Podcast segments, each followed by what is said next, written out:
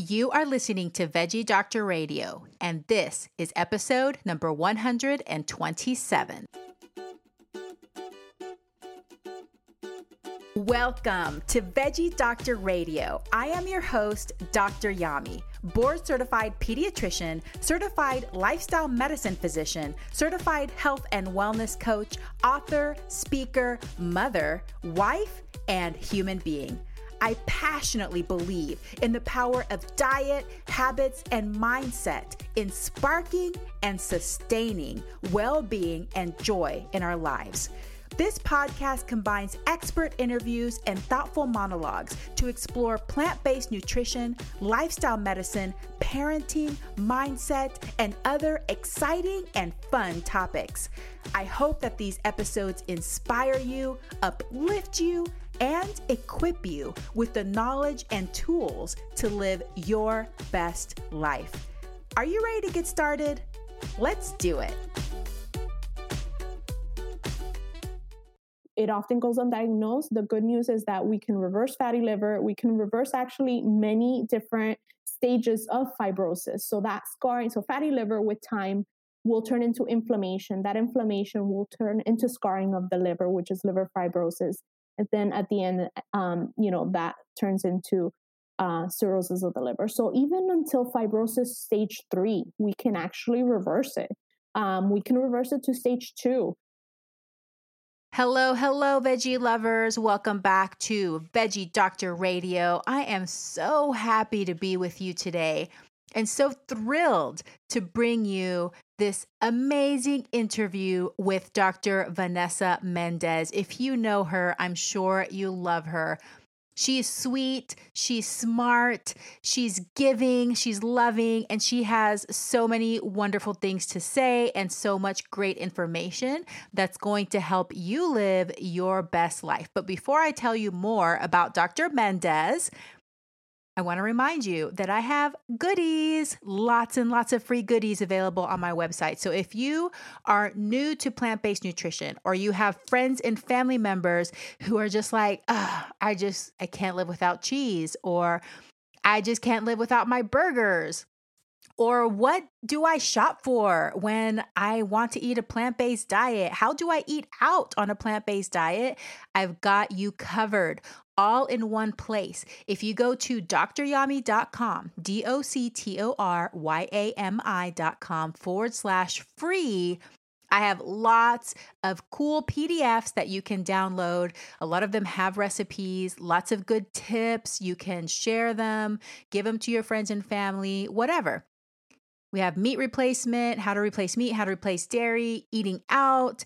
There's even environmentally friendly things like making zero waste swaps, a shopping guide for plant based nutrition, dryami.com forward slash free.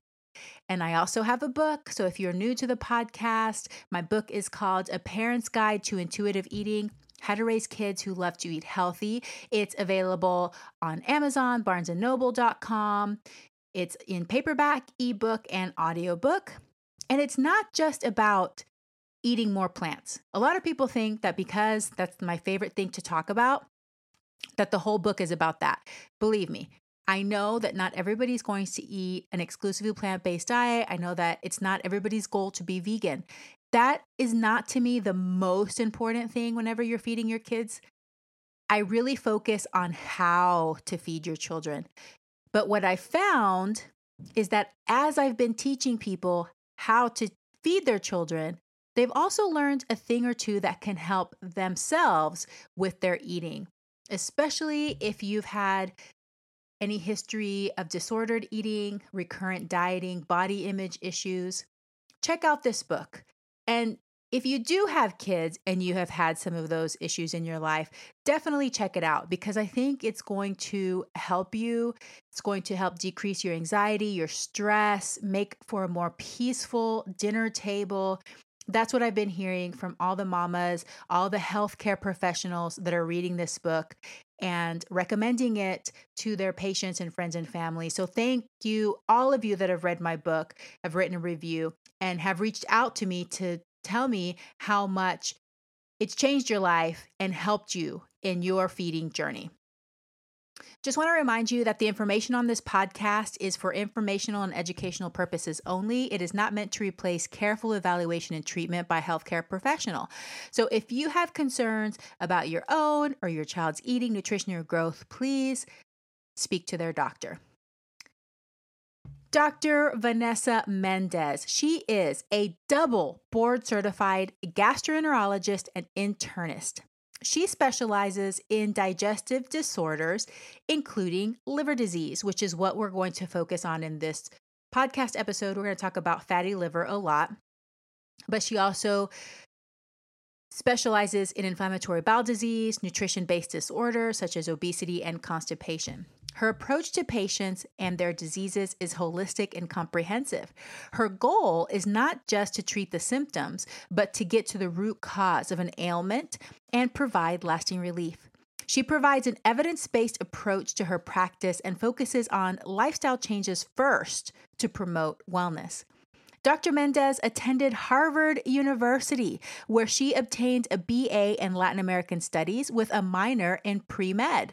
From there, she began her medical training at the ACGME accredited Universidad Central del Caribe in Puerto Rico.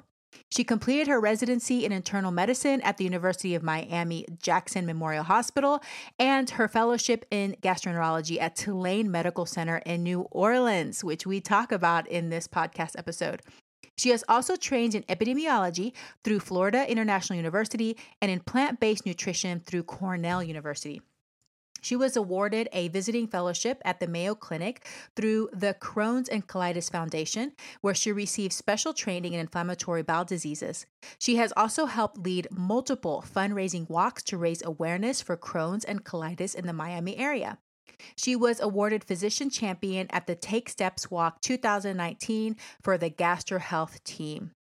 She's the director of telehealth for the Institute of Plant Based Medicine. IOPBM is a multi specialty practice based in Newport Beach, California. She also serves as the director of international relations for the nonprofit Planted in Health.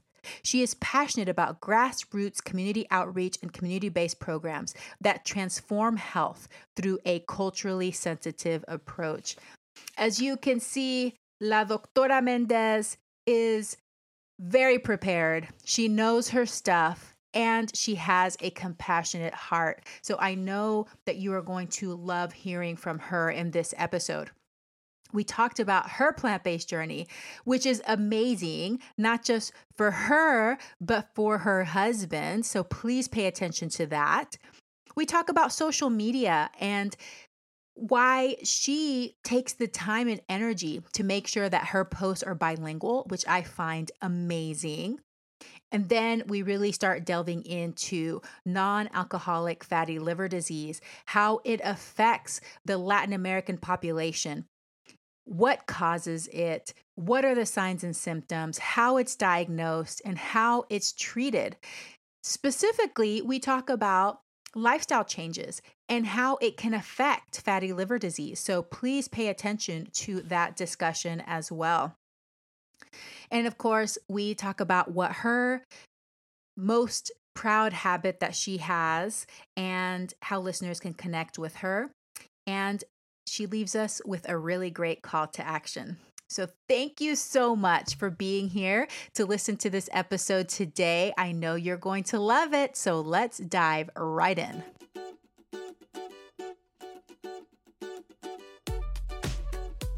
So, I wanted to pop this in really quick because during our discussion today, La Doctora Mendez and I talked about central adiposity, also referred to as central obesity or abdominal obesity. I prefer the term central adiposity because it's just more objective and less loaded and triggering for some people. So basically, what that means is that the distribution of the fat in your body tends to go in the middle, or you have a lot of fat that accumulates around the center of your body when we see that people have more fat on the middle of their body, it could just be what we call subcutaneous fat, which is the fat right underneath your skin. Or it could mean that you have more visceral fat. That means fat in and around your organs. Whenever people have more fat around their organs or in their organs, like we talk about in this discussion today with fatty liver disease, that increases the risk of certain conditions like type 2 diabetes mellitus, cardiovascular disease, heart attacks, strokes, and even just increased mortality. And this is independent of body mass index, which we can argue whether body mass index is the best measure for things anyway, but it's independent of that. So even if you have a normal or quote normal body mass index, but you carry your weight in the middle of your body and you have more fat there, it could mean that you have more fat around your organs, which may increase your risk of these conditions. So, in the discussion today, we talked about that, and I wanted to give you the numbers. There are several different ways that it's you know uh, defined but for the united states and what i studied for my lifestyle medicine certification. It's the American Medical Association definition for waist circumference. You would be concerned for a woman if your waist circumference is greater than 35 inches, or for a man if it's greater than 40 inches. However, La Doctora Mendez and I spoke today that, you know what? We need to remember that there's ethnic differences. I'm Panamanian, I'm Latina, I got some wide hips. So the other thing to the other way to measure is called waist to hip ratio. Waist to hip ratio. So basically, you take your waist measurement. So whenever you measure your waist, you're going to measure standing up, feet together, right at your umbilicus, right at your belly button. So that's your waist, and then your hip ratio, which is going to be at the broadest part of your hips where your hip bones land. It's kind of like right at the top of your buttocks there, okay? So you get the measurement for your waist and you get the measurement for your hips, and you're going to divide the waist by the hips. For women, if it's greater than 0.85, or for men, if it's greater than 0.9, this may be a marker that you're at increased risk for potentially having more fat around your organs. Now, it could still all be subcutaneous fat. The only way to know for sure, for sure, is to get a DEXA scan and they can kind of see where your fat is distributed, but most people aren't going to do that. So, this is going to be the cheap, easy way to see if you're at increased risk. But remember, on this podcast, I talk you know, I tread more carefully around these things because it can throw people into a state of wanting to fix everything and go on a crash diet, and maybe you're doing just fine. So, this is just another marker to determine if you know that your habits and behaviors are not aligned with longevity and with well being, focus on that don't be going on a crash diet trying to focus on your waist size. Okay. What I prefer you to look at your habits and behaviors instead. But this is just another marker that can be used and we discussed. So I wanted you to know. Okay. So waist, American Medical Association, greater than 35 inches for women, greater than 40 inches for men. Waist to hip ratio for women, greater than 0.85 for men, greater than 0.9. Okay, enough of that and let's move on.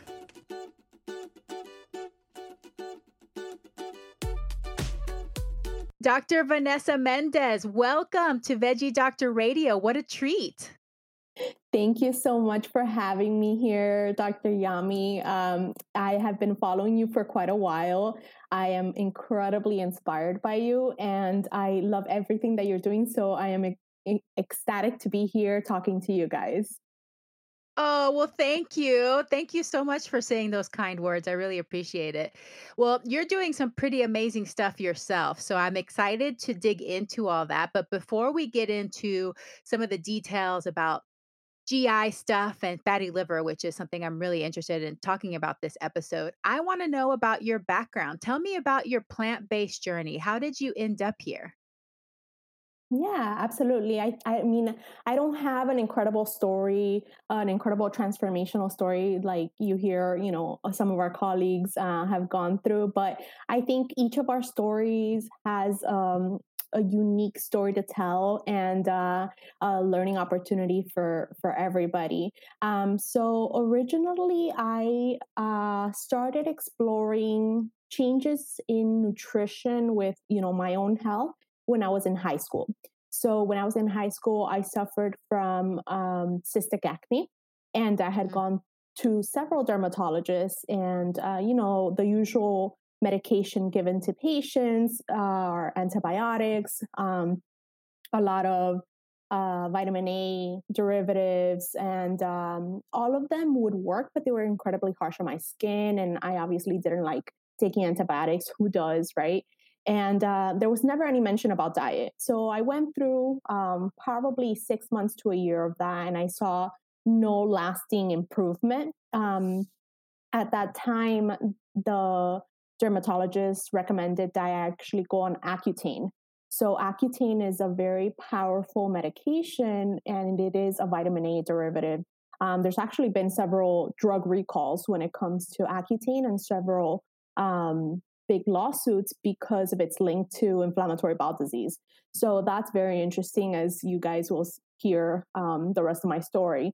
Um, but um, I went on Accutane. Um, uh, when you go on Accutane, you have to get your uh, cholesterol panel checked regularly. You have to um, go on birth control. So it's an incredibly powerful medication, and it, it has a lot of different side effects. So um, I, you know, my liver enzymes went up when I was taking Accutane because of that high cholesterol association. It increases your cholesterol levels. It can give you fatty liver. So my even my uh, liver enzymes which were completely normal before that went up. Um, i realized that you know this is not going to be a medication that first of all you can't take it for a long time but even while i was taking it i was incredibly uncomfortable taking it just because of its other health effects so um, eventually i just finished the course and um, but I didn't, I, even though I did see significant improvement, I didn't see lasting improvement. So at that time I was, I was basically fed up and I started researching on my own at that, it was, we we're in the nineties. So it was just really the beginning of, you know, the internet and uh, looking up things on the internet there was obviously no Google at that time. Um, and uh, I started researching anti inflammatory diets. And, you know, everything that I saw linked to dairy and red and processed red meat and processed foods as being one of the contributors to acne.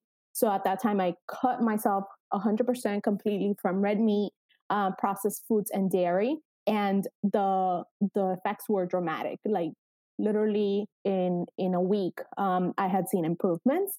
And uh, after that, you know, I never developed cystic acne again. Um, I ended up going to college, you know, and as a typical college uh, student, you uh, um, really enroll yourself in a lot of unhealthy habits, such as, you know, eating late at night, eating processed foods, um, um, drinking alcohol. So uh, that diet that I had been following in high school, I, you know, I undid that in college. Um, and then, but I was, but I saw the effects of a change in diet uh, right away. And I knew that dairy and red meat were not good for us from that time. I knew it in processed foods. We, so I just knew it, even though, um, you know, I completed my college education, went to medical school, did all my training, and then nobody talked about this. Nobody replicated those those same findings that I knew to be true, and the, I knew the information was out there. It was just like our teachers were not talking about it, our mentors were not talking about it. So um, it was when I was in a fellowship uh, in New Orleans that about three and a half years ago that I think I finally um, just was fed up with it. So I again, nobody ever mentioned this personally from my, as, a, as a physician. I was treating my patients traditional medical treatment with medications. They weren't really getting better um, they were feeling better, but you know, you remove those medications and their symptoms rebound, and nobody wants to be on medications the rest of their life. So I wasn't having significant improvement and um, an impact in my patients' lives. And on a personal note, me and my husband, um, we were uh, having a typical New Orleans, uh, you know, food fare, which is very high in dairy. Um, uh, alcohol. He doesn't drink, but um, and uh, you know a lot of processed foods. Um, and uh, a lot of fatty foods, a lot of butter and everything, right? Typical uh, Southern fare. And uh, we were feeling it. We definitely felt very sluggish. We felt like we were 80 years old. We couldn't even exercise. And um, at that time, we started watching all these documentaries, right? The ones that we talk about all the time What the Health, um, Forks Over Knives, and so many other documentaries that are out there. And everything made sense. Everything just came to a boiling point we were like, okay, we can't continue this way forever. Um, so from one day to the next, we literally donated and just stopped buying everything in the house that was like we cleaned out our pantry our fridge we donated everything um, to people that you know were eating that way and we said at least at home we're never going to bring this food ever again. Um, and at home we went 100% plant-based at that point. And you know everybody goes through a transition point so i think it takes a long you know it takes different times for everybody um, but definitely it was it was difficult in new orleans and then um, and and in my training but then when we moved to uh, finally moved to back home to florida um, it's been a little bit more um, you know easier because we have a lot of family support. Traditional latin food is um, is very big on you know beans and and and fruits and um, and uh, root vegetables. So it's been very easy to follow a plant based diet back home here. Um, but yeah, I mean, so the other side of this is that my husband, right, and this is the more significant part of the story that my husband um, has had Crohn's disease since he was 17 years old. So he um, he has been on. He's gone through all the traditional channels of traditional medicine, having to get, you know, yearly colonoscopies, have biologic infusions. Uh, biologic infusions are uh, sort of like the st- strength of chemotherapy medications um, since he was about 22 years old. He, um, at when in his early 20s, had to undergo um, a small bowel and resection so he's already had to have surgery for his disease. Crohn's disease is a chronic disease. There's no cure. It's um, you know, GI doctors don't talk about this, but it's very much linked to diet and a lot of lifestyle, uh, Western lifestyle um, um, habits that we have that are not healthy. So um, when we decided to go plant based, he had never been in remission. So from the time he was 17 years old to the time he was, I think, maybe like 32 or 33 when we were in New Orleans. Um, never been in remission, taking these strong infusion medications through his vein every month. Um, and um, a year after that, he uh, was declared to be in remission.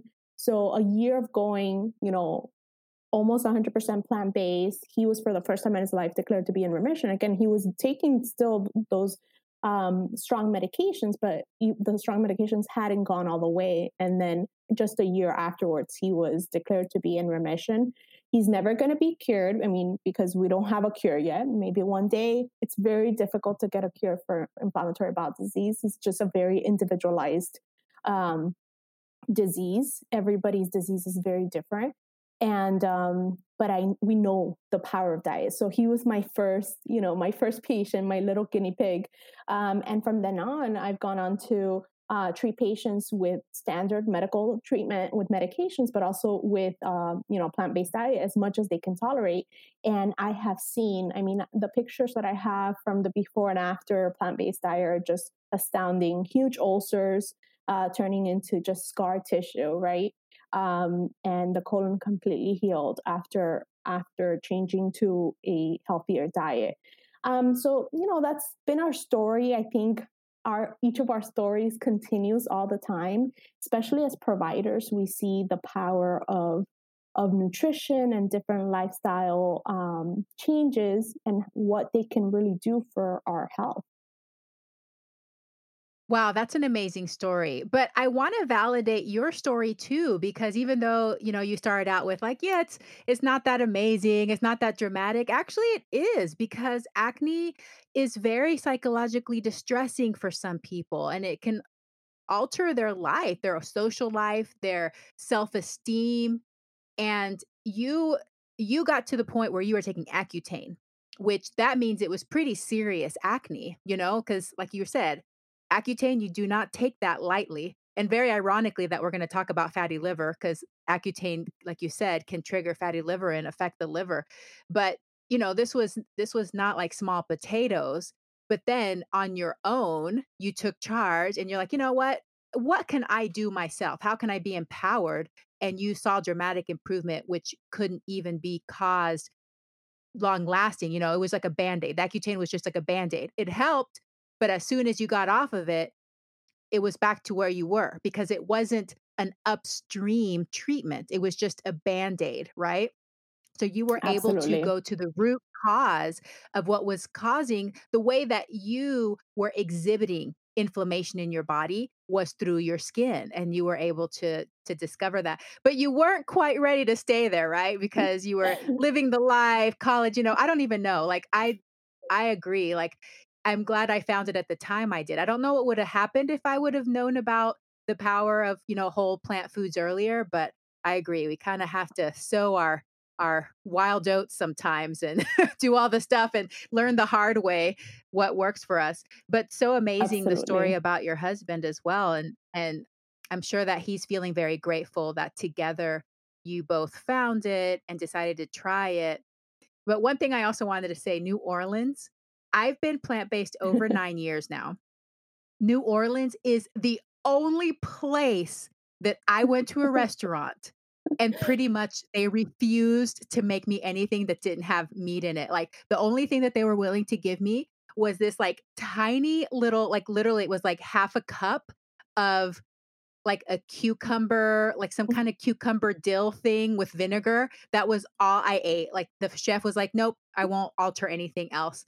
In almost 10 years of being plant based. So I completely understand how that must have been difficult. But I'm just thinking of like beignets and bread pudding. Oh man, there's so many and delicious and foods in, in New Orleans. with with Oh uh, cheese and butter on top.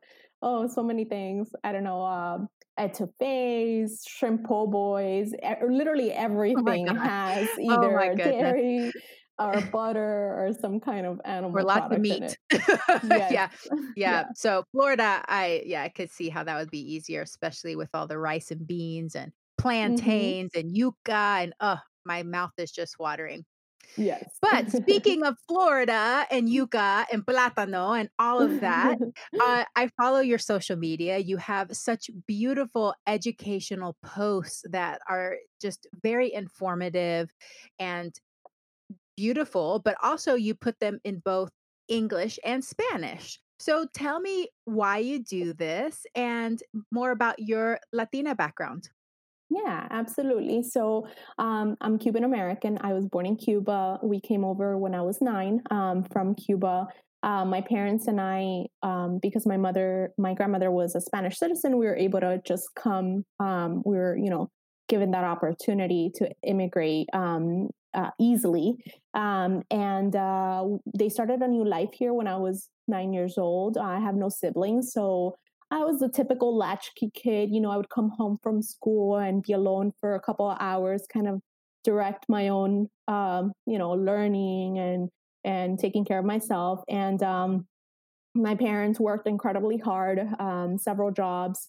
Um, and uh, you know, my roots are really the you know we call um, my hometown here um, like uh, it's kind of like little Havana, right? So it's like a small Cuba um, here in the middle of South Florida. So you know, my my roots are here. I um, um, I also trained in Puerto Rico, so um, I did my medical school training in Puerto Rico. So I I have um, I have you know a very deep rooted passion for our our Latino community, and I think that our Latino community is just incredibly resilient. And um, when you look at um, all sorts of outcomes, but let's focus on health outcomes um, in the Latino community.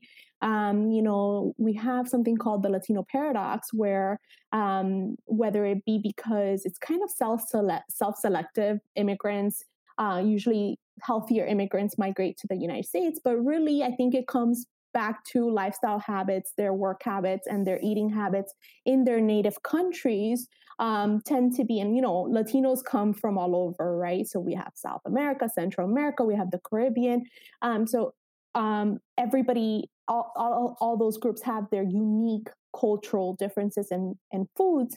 But I think uh, common ground for a lot of them is that they have um, a, a, big connection to to their food, and uh, food is a big part of their culture and um, they really relish that food prep and where your where their food comes from is usually nearby. Um, they tend to have a more um, plant-based diet at baseline. They they eat whatever grows around them, um, whether it be in their their typical garden, like in their home gardens, um, their huertitos, um, or you know nearby, or uh, if they're working the fields, they have a deeper connection to the foods, and um, and I think plant based diet is is more predominant in the Latin American communities. Again, there are exceptions, but it it does like typical nutrition is like you mentioned rice and beans and starchy vegetables yuca malanga um, potatoes you know um, and uh, and fruit lots of fruit in, in our Latin American communities. So I think that they naturally eat this way, and then meat becomes, um, you know, like a, a small side dish.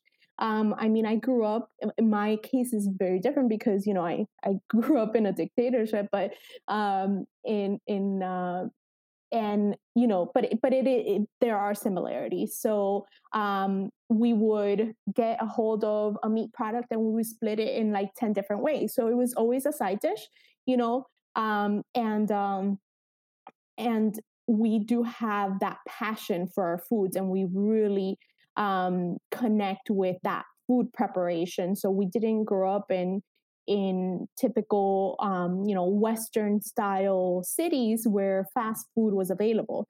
And um, I mean, obviously that that's changing in our a lot of our Latin American communities, and uh, we're seeing the rise in in the same Western style diseases in a lot of our Latin American communities, especially in places like Brazil, Mexico, and the Caribbean. Um, but I think at baseline, we do have a different way of viewing food. Um, so you know, the Latino paradox is this this um, idea that Latinos, even though they may have the same socioeconomic status as, let's say, African Americans, they do have um, uh, better health outcomes, uh, decreased mortality rates when when compared to their um, black counterparts in the United States. So, um, but we know that Latinos, for example, um, they as when when they migrate to the united states they adopt a lot of those these western style habits and then their the subsequent generations um, start to develop the same types of diseases that you know um, people that have lived here longer already already have um, their obesity type 2 diabetes um, uh, cardiovascular disease, all of that increases with subsequent generations. And things like autoimmune disorders. Autoimmune disorders are very um, very rare in Latin American communities, um, but they have been on the rise as they become more westernized. And um, and as I mentioned, as these populations migrate to the United States, we actually see the rise when we follow generations. We see the rise in autoimmune disorders as as the generations progress. So, you know, a second uh, generation um, Mexican American is going to have a higher risk of having something like inflammatory bowel disease, and rheumatoid arthritis than somebody who just arrived here from their native country. And, you know, it's not just about the food, but the food is a huge part of it. It's also about the lifestyle habits that we adopt when we when we arrive here, right? Um, and uh, there's a huge uh, there's we know that healthcare disparities and uh, systemic biases are there for our minority community, so that cannot be ignored. Um, but there's a lot of different lifestyle factors that are also contributing to these changes in health outcomes as as immigrants um, migrate to to Western countries. Yeah, so many, so many great topics there. And I just say from my own experience, so I'm Panamanian and my mother was born and raised in Panama in the country, no running water, no electricity. And she always talks so fondly of her childhood. But one of the things that stands out the most is how, you know, Panama, Central America. So it's a tropical country and there's fruit year round. There's fruits all the time. And she's basically like a fruit addict. So she talks about how she would climb the mango tree and just eat mangoes all day, or, you know, like all the different fruits that she would eat the guava and guanabana and everything. You know, there was always something in season. So I know that she was exposed to a lot of antioxidants and fiber. And because they were poor, they didn't even though they were, you know, my family in Panama are still farmers and in the dairy business. but even though they were farmers at that point, because they were poor, they weren't consuming a lot of those animal products. You know, they were mostly the corn, maize, rice, beans, fruit. And my mom said that she would, even the kids, the adults and the kids would have just basically black coffee for breakfast. That was their breakfast. Maybe a tiny piece of the corn that they would make a tortilla or changa or something and just black coffee. So, very different lifestyle than what we live. And as you say, we go through those generations and it becomes more processed, ultra processed. Then we add in sleep deprivation because we have all this exposure to blue light and technology and stress and we're not connected as much as we were before. So as you can see, changing from some of these countries, or maybe things may have seemed like, okay, it's a developing country, you don't have as much, but actually there were probably some advantages compared to now. Of course, she talks also about Absolutely. every single infectious disease. Like she'll describe all the different things. Like I know she had mumps. I know she had whooping cough because she can mm. describe all of that stuff. So she had like every single disease but she didn't get chicken pox yeah. until I got chicken pox when I was a kid.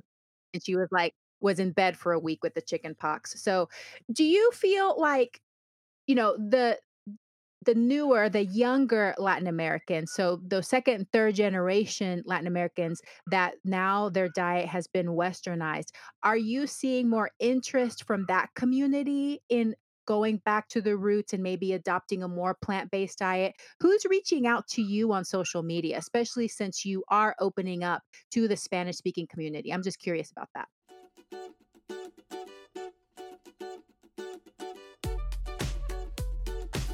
And now, a word from our sponsor.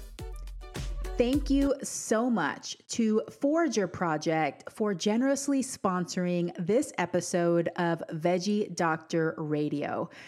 California crafted since 2013, Forager Project is an organic, plant based, family owned, and operated food company creating innovative, delicious tasting products sourced from nature's finest ingredients nuts, seeds, ancient grains, fruits, and vegetables. They make 100% organic and vegan yogurts, nut milks, sour cream, kefirs, shakes, and butter. But what's even cooler than that is right now, Forager Project has the Vote campaign because they have a commitment to help cultivate democracy. So during this time, they are shifting the packaging on their yogurts, kefirs, and milks to encourage you to vote. Now, I've tasted Forager Project yogurt. It's cashew based. I had the strawberry and the vanilla. They're so delicious, so creamy. And I love that they have recognizable ingredients, don't have a bunch of additives and stuff that I don't want in my food. And it's really important that it tastes good too. So you definitely want to check out these products. Forager Project is passionate about creating healthy, organic, plant based food, and they are equally passionate about nurturing a healthy democracy. They believe that voting is the most essential ingredient needed to do this. They want to inspire everyone to get out and vote and participate in our democracy. If you need more resources, they've provided resources information for you at foragerproject.com forward slash vote or follow them on social media at Forager Project. Cultivate democracy. Vote.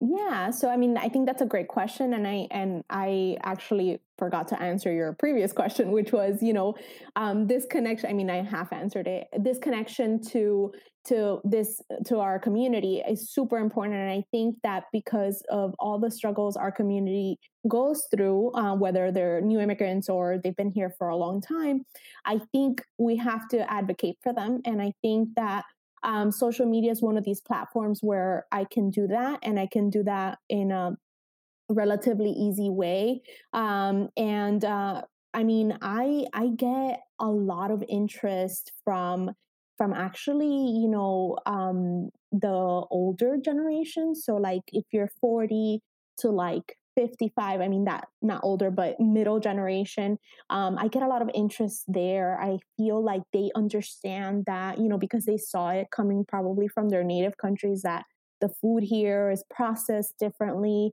You know you can't just go out back in your backyard and like milk your cow or you know raise your chickens. Here you don't really know where your food is coming from. So they understand that going back to the basics um, if it's food that is easily recognizable that's the way to go. Um, and and they have that interest that yearning to learn more and more. So i get a lot of interest a lot of questions.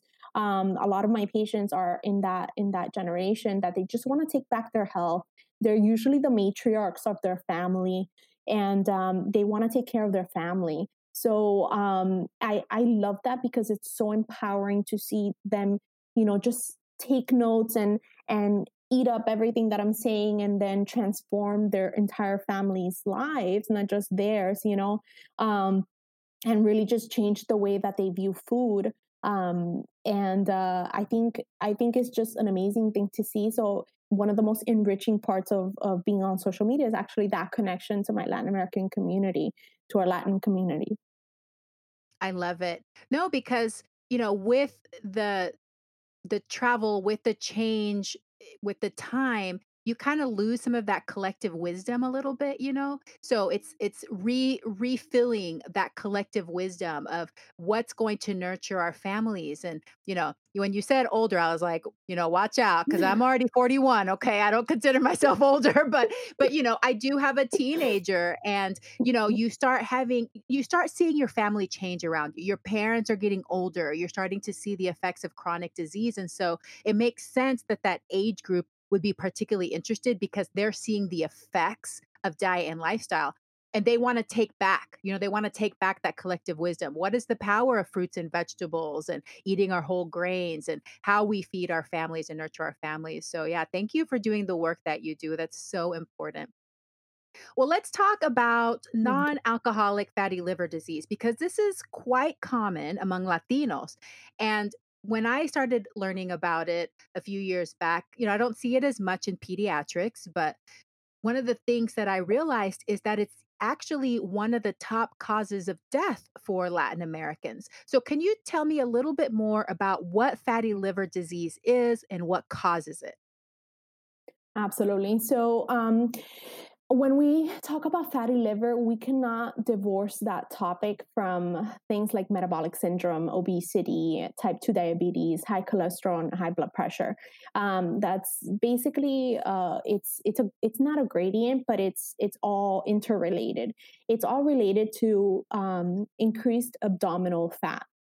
Um, that central you know that central uh, fat gain or that central obesity you can be have thin arms thin legs but then if you have um, accumulated fat in your abdomen that does increase your risk for a lot of different diseases not only the ones i named but also cardiovascular disease and stroke. At parker our purpose is simple. We want to make the world a better place by working more efficiently by using more sustainable practices by developing better technologies we keep moving forward. With each new idea, innovation, and partnership, we're one step closer to fulfilling our purpose every single day. To find out more, visit parker.com/purpose. Parker, engineering your success. So, um, so I think you know we know that uh, Hispanics um, tend to increase their their they tend to accumulate fat in their abdomen more so than African Americans and whites. We know that because it's it's in all the studies.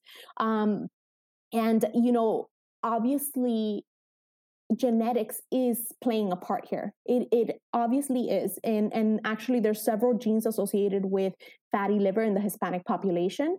Um, so we cannot divorce that. We have to, you know, admit when genetics is playing a part, just so that we know that we need to work a little bit harder in that sense.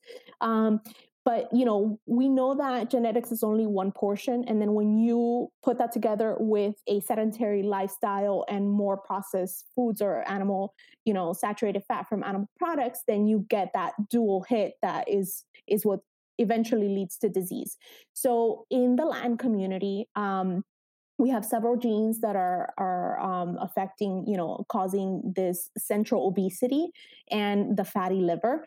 And um, and when it comes to um, when it comes to our the lifestyle factors we see that you know as they migrate to the united states these are actually worsened. So even though our statistics from latin america itself are not great they're not reliable statistics but we know that um, obesity and um, and being overweight is a lot more prevalent in places like Mexico um, and other Latin American countries. So we we know that that you know that's coming um, with the population as they migrate here, but it's also exacerbated as they get here. So fatty liver is um, excess accumulation of fat in your liver. Your liver processes a lot of the nutrients that we put in our mouth. So one of them you know is it's fat basically accumulating in the liver when the um when the fat load cannot be handled appropriately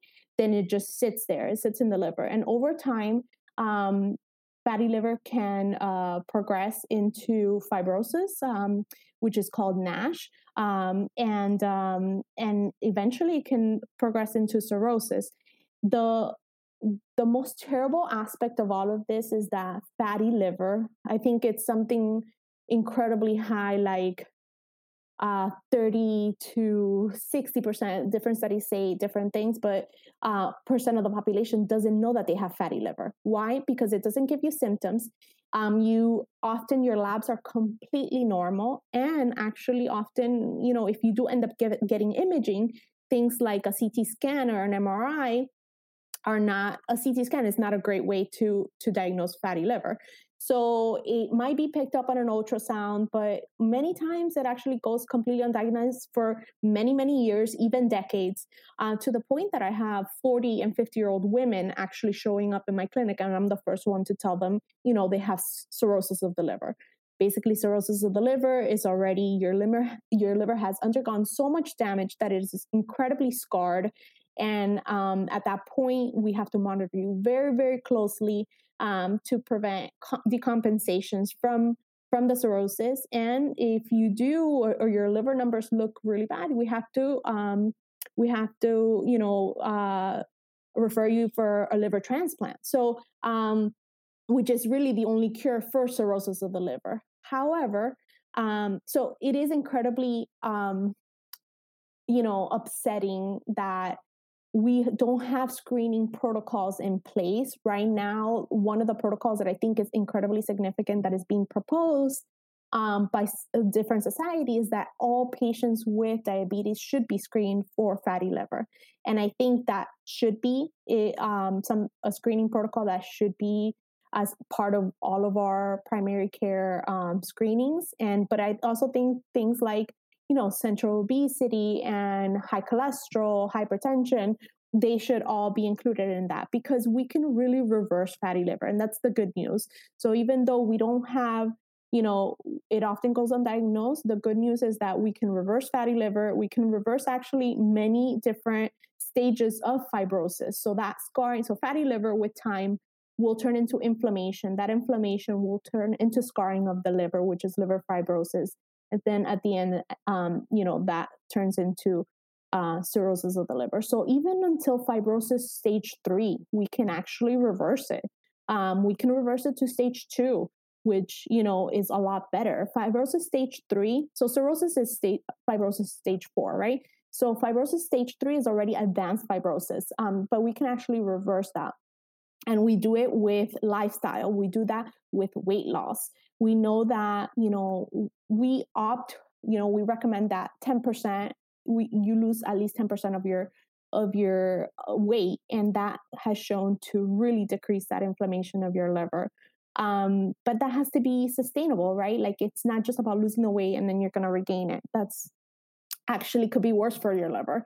So these yo-yo dietings that people go on can actually be worse because when you have dramatic weight loss you can actually also precipitate fatty liver um, the body doesn't can't handle that those switches in in fat um, that uh, in a, fa- a fast, uh, rapidly in a good way. They just can't. So it'll end up being stored as fatty liver. So we have to really, um, you know, educate our patients about what a sustainable life will be for them. And I think, and what sustainable nutrition means for them. And I think part of that is being very culturally sensitive, right? So when we talk to our different communities, we can't all of a sudden, if I have, you know, a, a you know a Cuban American, I can't be talking talking to them about soy if they've never had soy. So, or you know a, a Mexican a Mexican American who eats a traditional Mexican diet can't be telling them, you know, eat tempeh because that's going to be healthier for you. So we have to be very culturally sensitive, appeal to our different communities, and really work with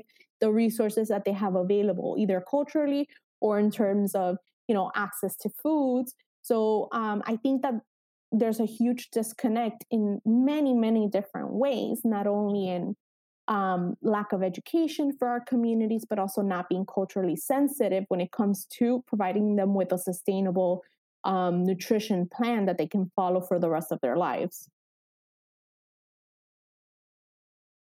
Wow, that's such great information. So, I guess going back to what it is though. So you're saying that what's happening is we're getting all of this fat deposited in our liver, but unfortunately, it may not cause any symptoms. So majority of people that have fatty liver have no clue that they have fatty liver because it doesn't really do it. It's not like it hurts. You're not really feeling anything.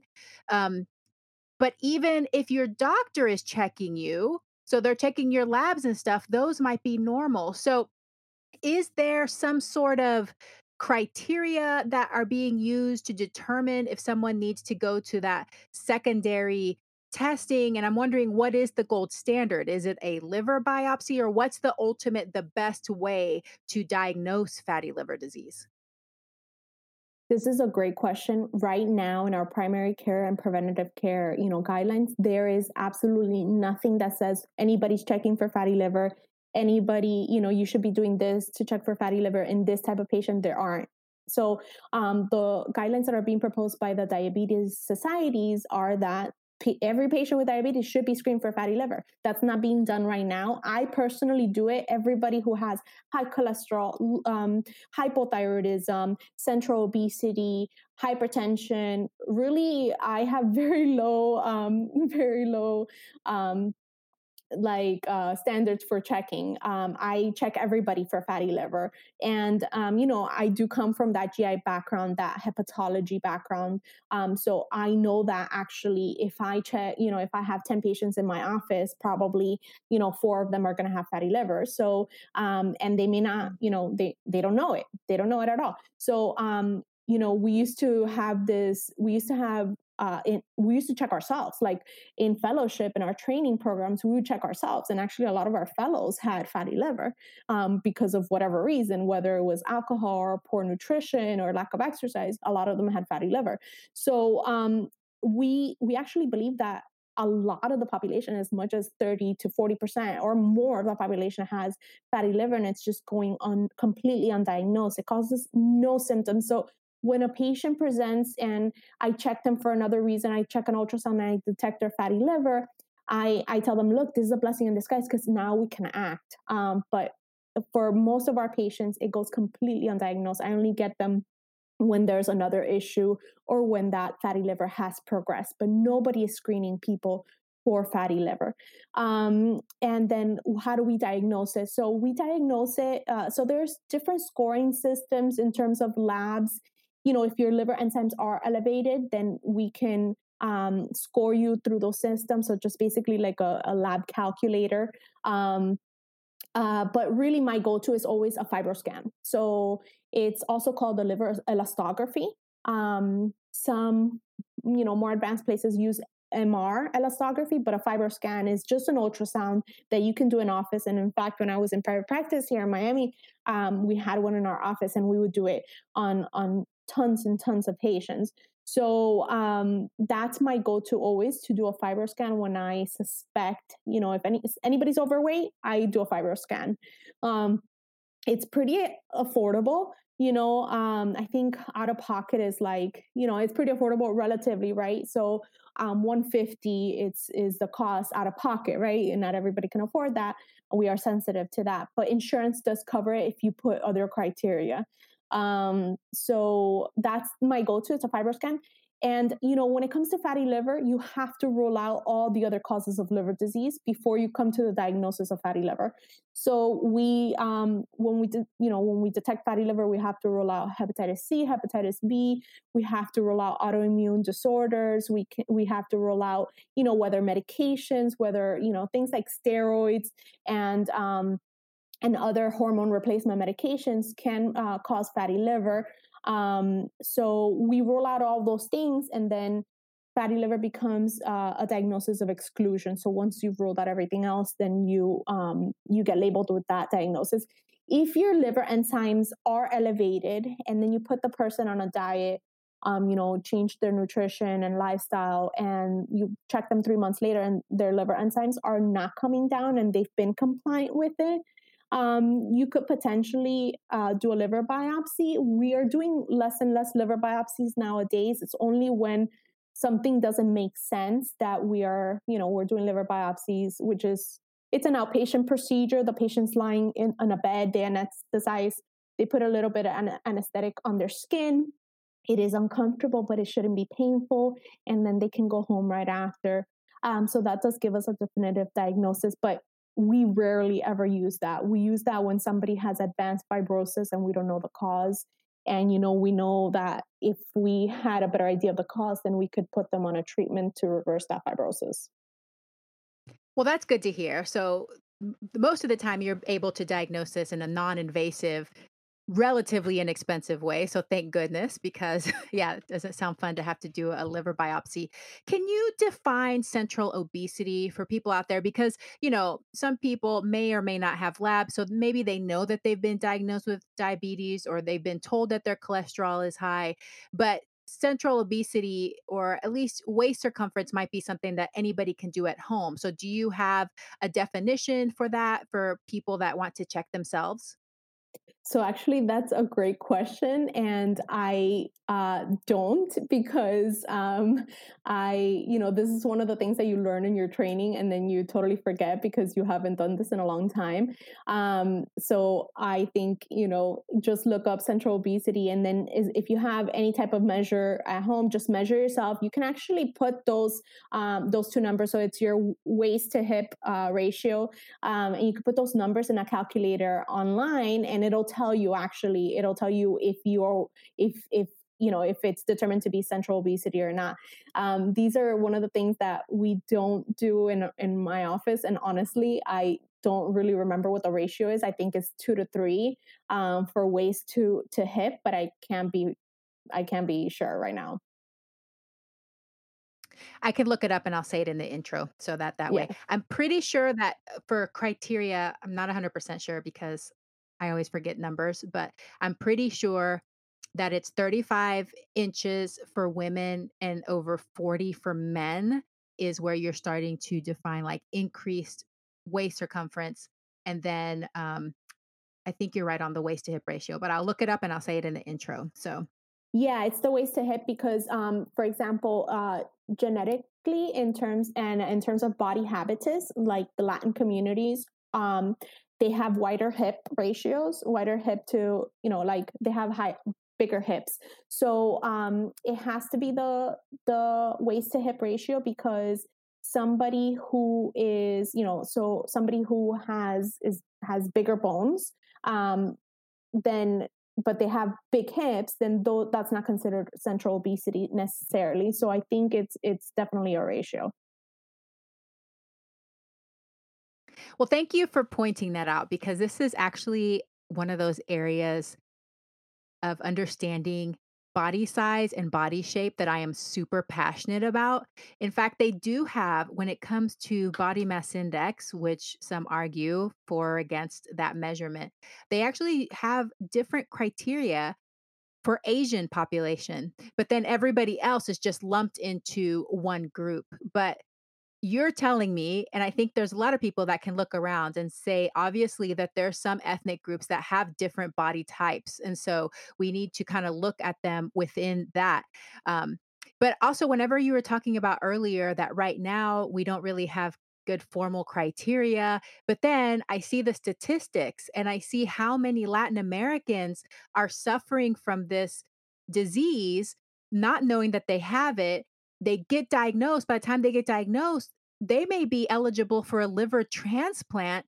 To me, that's that's a big gap there. And so we're, you know, it's almost like we were talking about these things that we're starting to discover that we have these biases in medicine, that we're not addressing these huge disparities uh, so that we can actually help people stay healthy. I think that this is definitely an area that I would advocate that we we need to improve how we're approaching this disorder for sure. Can you talk to me Absolutely. a little bit more about reversal? So, whenever somebody comes in, you, you, said stage two, stage three, and you're like, okay, I have an opportunity now to help this patient potentially reverse it, maybe at least arrest it. What are you telling patients? What are you telling them to do? So that's a great question. So by guidelines, we recommend at least a 10% um, weight loss um, but we've seen that even 5% and, and 7% can actually reverse. So what we do is that we do that baseline assessment with FibroScan, um, and then we get a score. So when you um, when you're doing a FibroScan, you're getting not only a um, you know how elastic your liver is. That means it has little elasticity, that means you've already progressed into different stages of fibrosis, but also the fat content of your liver. So you get two different numbers when you do a FibroScan or liver elastography. Um, and those are really important. So we want to track them through time. So um, ideally, you know, if I get somebody with advanced, uh, like uh, F2 or F F3 is advanced, but if I get somebody who's F3, then I want to put them on lifestyle, you know, changes, a regimen right away, and then I'm going to measure it in six months with stage one fibrosis, stage one and two, or just fatty liver. Then I, you know, we can repeat it in in a year. Um, that FibroScan to to make sure that you know it's it hasn't progressed and it's actually either stayed the same, arrested, right, or um, gotten better. Um, so what do I tell them? I, you know, I give them my spiel about how everything, you know, the most important thing is that what we actually put inside our bodies. So that comes in the in the things that we drink and the foods that we eat. So I tell them in order of, you know, worst to uh, least bad, you're going to take out of your diet right away as much processed foods as possible. So I want you doing, if you can, doing more meal prepping, more cooking at home. If you have a sweet tooth, I can give you some recipes so that you can do, um, you can make foods at home once or twice a week that you can have as snacks and and you know satisfy that sweet tooth. But processed foods, sodas, um, store bought cookies, and, um, and that just has to go because that's pure sugar. There's no nutritional con- content in those, and it's definitely contributing to your fatty liver. So that for me is the one that has to go right away. And then you know I have to reteach them, and it's it's kind of like you were saying that cultural uh, that cultural wisdom that gets passed down. I have to like take them back to their childhoods and how they ate when they were young, and emphasize the role of whole foods, of actual foods, foods that you can recognize. You know that that grew in the ground, right? Um, or somebody picked it from a tree. So going back to that, when I when I explain that to them, to them, especially our Latino communities, they get it 100 percent right away. It makes sense to them. And then I go on to explain that a lot of the foods that we recognize as foods in this country are actually not treated the same way that they were in their native countries, right? Whether that's dairy, Um, we don't, you know, the the fat content and and the way that dairy is processed is just not something that we personally know because it's all you know behind closed doors. There's a lot of processing that takes place there. The the animals are not treated the same way. They're not allowed to run free. So it's just the fat content the hormonal content, whether antibiotics is getting put in their feed or not. It's just completely different, a different, a complete disconnect from how food was um, processed in their native countries. So they get it. And then I tell them, look, some healthier alternatives that, you know, we're fortunate enough to have here are, you know, if you want to switch over to a plant-based milk, you can. So versus processed foods, I take that out 100% then for me, I focus on the things that tend to be higher in cholesterol, and that is, you know, uh, red and processed meats, eggs, and dairy. So that's my next in line and i and then that follows that spiel about you know these animals are not are not processed the same way as we recognize from our native countries. And uh, i teach them that you know saturated fat is mostly found saturated fat and cholesterol is mo- mostly found in animal products. So when you consume these these translate into your liver uh, storing this fat in excess because we're we're just consuming too much saturated fat. We are not active enough to need to burn all that fat. Um, so so they understand that, and then you know they'll ask me about um, chicken, poultry, um, and then fish. So I tell them, look, it not everybody can go 100% plant-based um, the closer you get obviously um, to whole food plant-based the less fat and saturated fat you're going to be intaking into your body so you are going to see um, more drastic results in your health in your weight and in your liver parameters if you do go all the way but having said that you know if you choose to have uh, chicken, um, you know, a couple times per week. Um, just make sure it's not fried, you know, try to get chicken breast. And really, fish is one of these foods that, in terms of fatty liver, we haven't seen poor outcomes with. So, fish is a healthier alternative to things like red or processed meats. Um, so, they can have, you know, if they choose to, they can have fish um, a couple times per week. I tell them try not to, for not to be shellfish. I always educate them, you know, uh, the bigger the fish, the more um, storing of these heavy metals they're going to have in their body. So tuna, eat sparingly, but smaller fish tend to be healthier. So I give them that gradient, and at least they have a clear cut plan about what foods they really should avoid. So, you know, definitely avoid as much as possible, right? Because we're all human and we process foods. It's just about uh, doing it in in a in a mindful way, um, and um, and then the red processed meats um, and uh, and eggs and and dairy that we know have higher cholesterol content. So really, um, once you do that, they they understand um, the progression, the natural progression, and I tell them, look, you don't have to do it 100% all the way like from the beginning. Do it as you're comfortable with. But now they are empowered with that information that they actually didn't have before you know things are marketed as healthy or gluten free and they have they're just so confused. They have no idea that these things are not are not healthy at all Wow, that's awesome. I love your protocol and this like stepwise fashion that you take your patients through. But can we go back and I want you to explain something that I think can be really confusing. I love how you started with the processed foods and processed products, but I also want to probably emphasize for our listeners because I feel like sometimes this gets left out that you also mentioned beverages. So, our sweetened beverages, sodas, pop, things like that you know, we're talking about fatty liver. So you automatically think fat. But what I'm hearing you say is that having this excess refined sugar can also be harming the liver. So can you explain a little bit more about how that works because I think it's it's not intuitive that this processed right. sugar and these sweetened beverages can also be harming. Absolutely. So, um, and you know, people are so confused by the different uh, diet styles, low fat, low low carb, and all these things. So, I definitely uh, agree that that needs to be uh, clarified. So, when you know, originally we, when we discussed that fatty liver, we cannot divorce that from things like diabetes and central obesity, um, we can't so we know that fatty liver is very much connected to insulin resistance.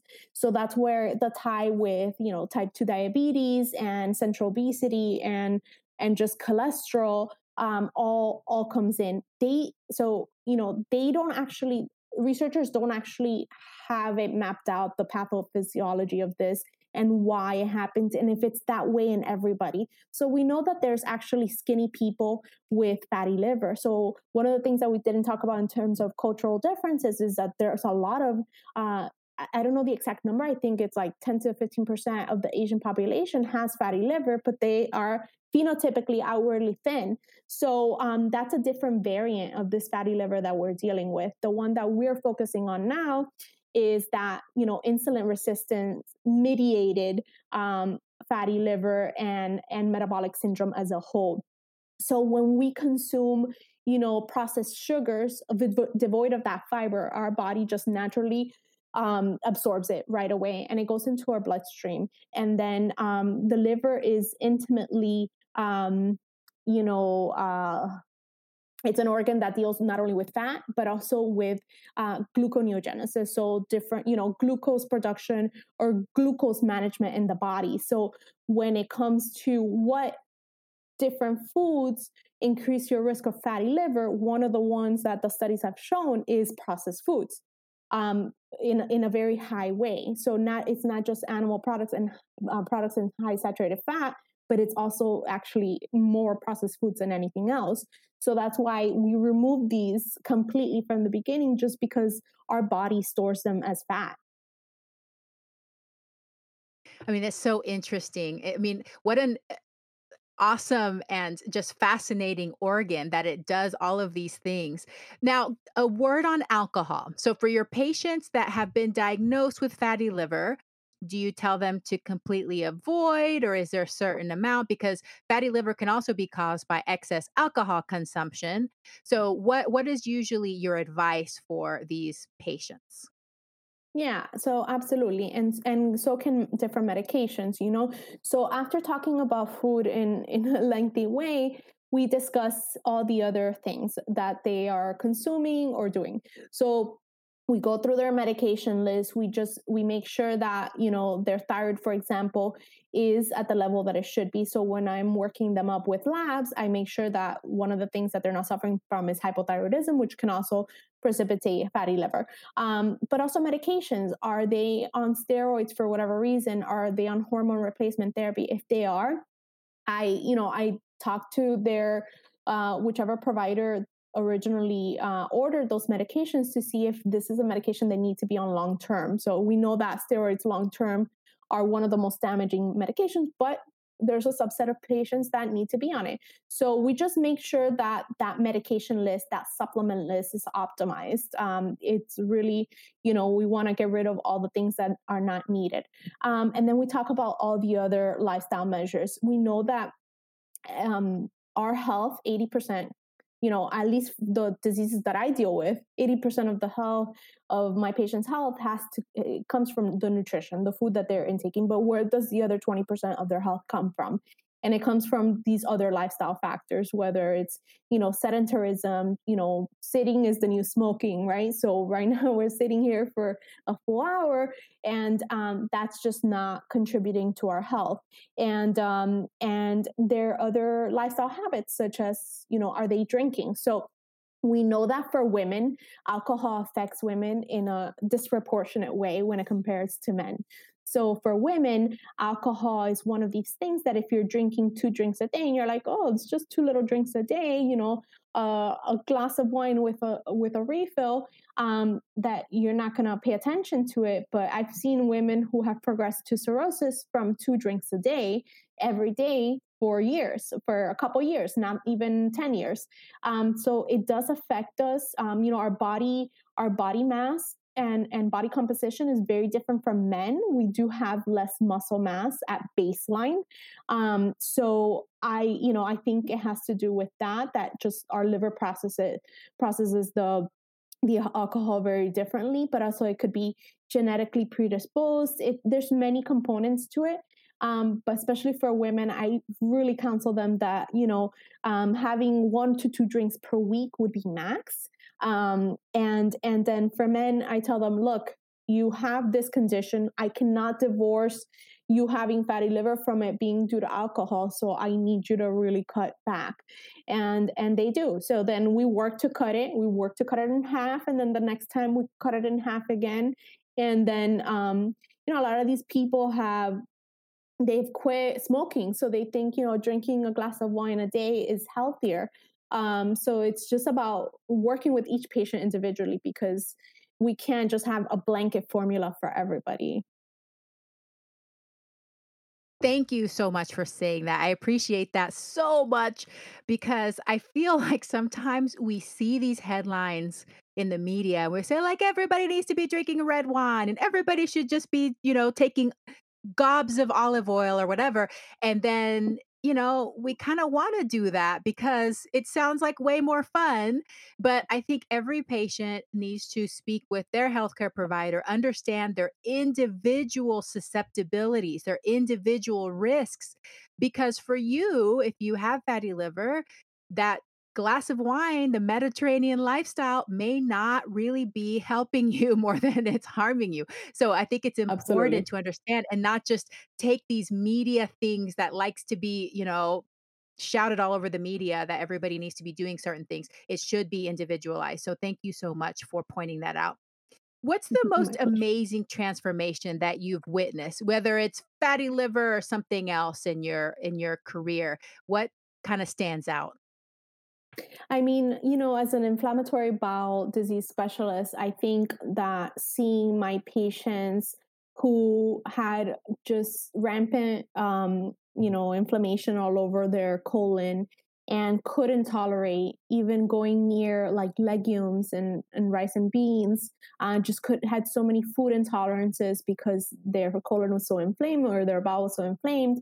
And then you see them three six months later and and they first of all you you do the a colonoscopy on them and their colon is is it's as if you know those ulcers had never been there but also all of a sudden you know that they're enjoying all these incredibly nutritious foods high fiber foods that they weren't able to even go near before. So i think that's the most amazing transformations and it's it's just um it's just the opposite of what we, you know, as gastroenterologists and, and doctors, we were trained to see um, or trained to do, you know. So I just, I, I can I'm always completely surprised by it because it's like I wasn't taught that. And my patients are teaching me that. And we're going through this journey together. And it's just the most incredible journey that we can really transform something as an incurable uh, autoimmune disorder or inflammatory disorder and and transform it in in as little as 3 months. Wow, that's just beautiful and so amazing. And you're right. I think that in medical school and training, we're taught that a lot of these conditions are progressive, right? They're just going to get worse. You're going to have to, and we counsel patients that way. We're probably going to have to change medications eventually. We have to use stronger medications over time. So to see something like hap- something like that happen where you're doing the colonoscopy and it's like it was never there almost like witnessing a miracle, right? But even better than a miracle because you know that the patient is empowered. And also now they can have more well being because they can enjoy these foods and go out into society and, and do the things that they like to do. So that's amazing. What do you wish more people knew? Um, I think people I think I, I would want people to just go back to the basics, right? Just go back to the basics. What were the basics? When we were children, our parents told them told us to eat fruits and veg- veggies and to, you know, um, and then they let us go outside and play. Like that was basics. Like that was a good childhood. And I think that is not only childhood, that should be how adulthood is, right? You take care of your body, you nourish your body inside and out, and um, and and things you know thing you're going to be able to prevent disease and then you're going to be able to help yourself uh, if you do have um, standing diseases so i think just going back to the basics um, i think you know my um, take home points are are focus on nutrition focus on whole foods um, you know try to eat real foods. Um, I, as a gastroenterologist, and you know, my colleagues love to say that we emphasize diversity of plants. So that comes from eating real foods. If you're eating real foods, um, most of them are going to come from the earth in the form of plants and and the many different varieties you should be enjoying, you know, year round. I think that movement is incredibly important not only for physical health but for our mental health and um, you know um, along with that goes being outside in nature so studies have shown that just two hours in nature every week um, is associated with improved mental and physical health so i always emphasize that and um, and social con- connectivity you know we're living in a very unprecedented time and uh, it's important now more than ever to um, to remain socially connected, whether it's through you know um, through a platform like this one or through seeing our loved ones at a distance. However, it needs to be. It's completely different for everybody, but we need to stay socially connected.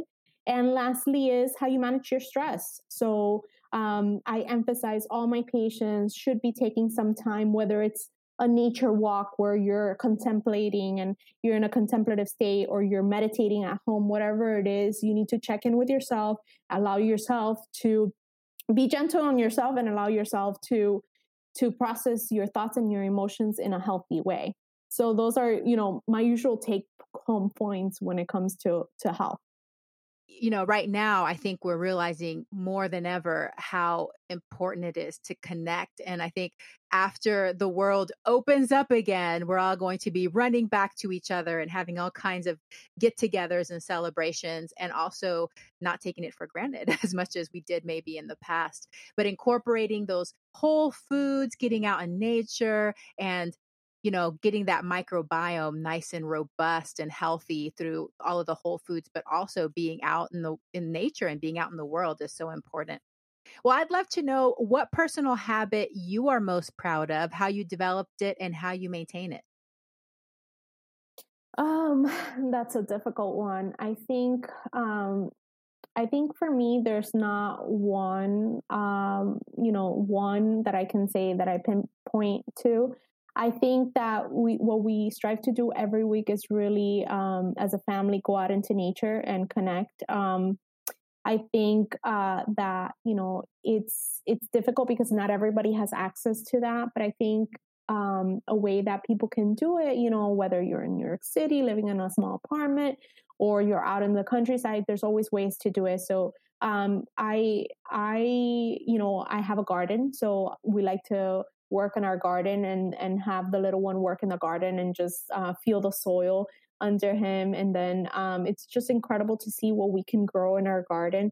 So um, i think you know everybody can have a little you know whether it's growing an herb on your windowsill um, whether it's you know actually having a garden or you know just enjoying somebody else's garden. I think uh, that connection back to to nature, it it roots us, it grounds us, and um, and I think that appreciation for for our planet and and earth and and where our food comes from is it's something that's incredibly important to foster in our in our future generations so i think that would be it um, if i had to pick one I love that. And I love how you include your whole family in that activity. How wonderful it is for them to grow up knowing some of these skills. I did not grow up gardening. I've done it once and we're going to attempt it again. So this this year my husband's getting all the planter boxes and everything ready.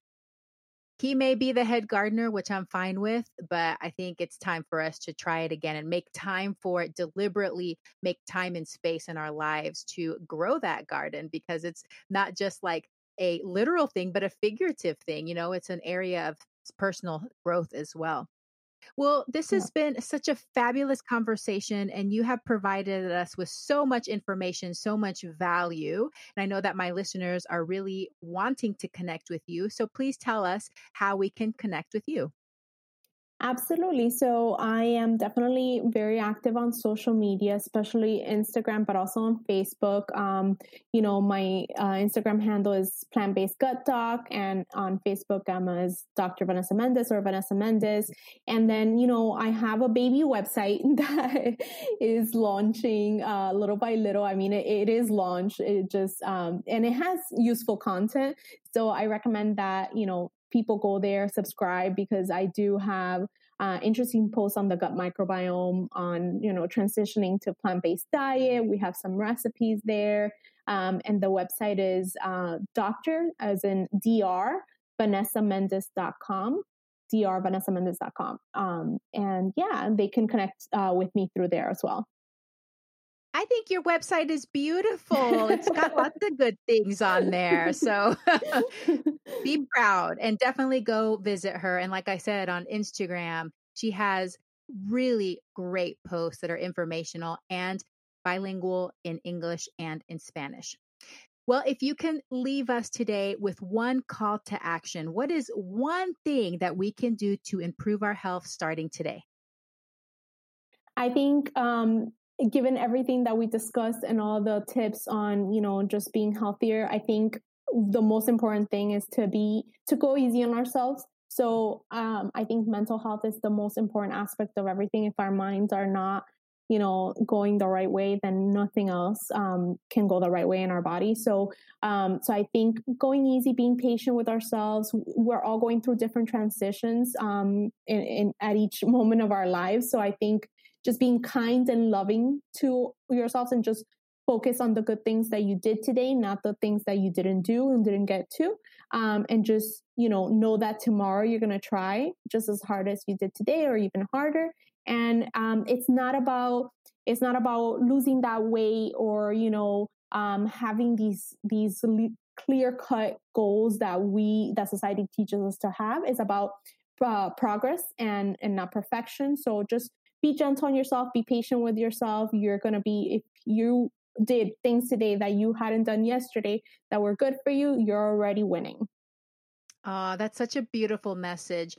And that's how life is, right? It's, I think perfectionism actually gets in our way. Perfect is the enemy of good. So, just like Dr. Mendez was saying, focus on the things you've been doing right. How can you make that grow instead of you know, being down on yourself or punishing yourself for those little stumbles that you've had along the way that we all do because we're all human. Well, Dr. Vanessa Mendez, this has been such a fabulous conversation. Thank you so much for your time today. And thank you so much for the work that you're doing, not just on social media, but with your patients. You are doing fabulous work. And I'm very grateful for you. Thank you so much, Yami. It's been a pleasure. Honestly, I think this is the uh, beginning of many, you know, future collaborations. I'm incredibly proud to know you and call you my colleague.